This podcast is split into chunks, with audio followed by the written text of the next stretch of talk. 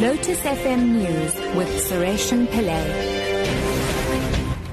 Three o'clock, good afternoon. The KwaZulu-Natal government and the National Security Cluster of Ministers are to hold a meeting next week to end bloodletting in the province.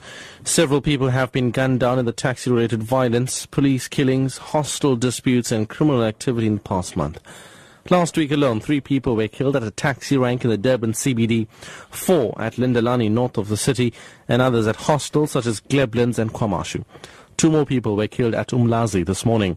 Premier Senzam Kunu says the killings put the province in a bad light in the eyes of the world. We're also planning another meeting with the National Minister of Transport and the Security Cluster, because that incident and that one of Kwamashu Hostel are the ones that continue to give eThekwini and KwaZulu-Natal a, a bad image. That of people who are running after one another with guns blazing and with a view to spilling blood of whatever number of people. Now, that can't be tolerated, that we turn the province and we turn eThekwini into some kind of uh, a wild bush where anyone kills at will anytime.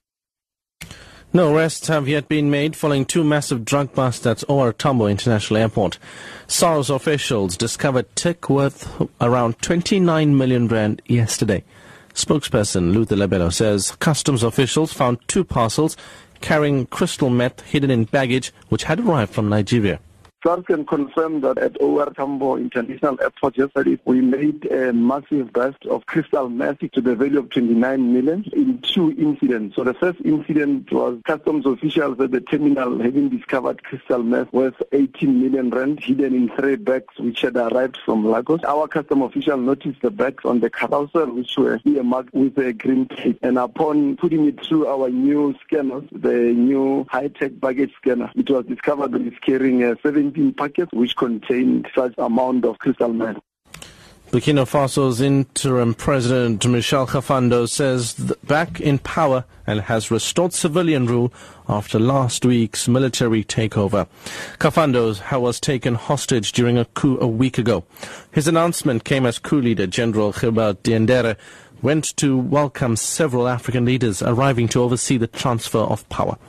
Under a peace deal signed yesterday, the Presidential Guard, which ousted the civilian government, will return to their barracks while the army withdraws from the capital, Ouagadougou.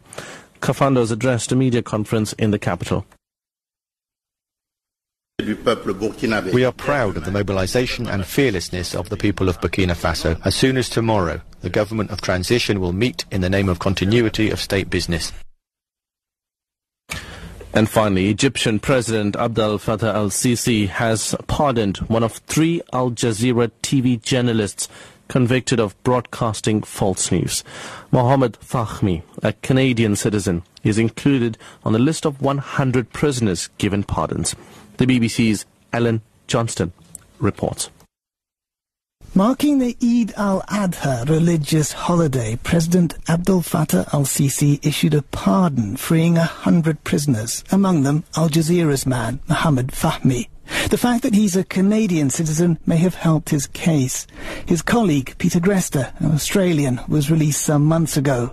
But a third Al Jazeera employee, Baher Mohamed, who's Egyptian, remains in jail. And so Egypt will continue to come under pressure from press freedom campaigners in this case that has done much damage to the country's reputation. Your top story at three o'clock. The KwaZulu-Natal government and the National Security Cluster of Ministers are to hold a meeting next week to end bloodshedding in the province. I'm Suresh Pillay, back at four o'clock.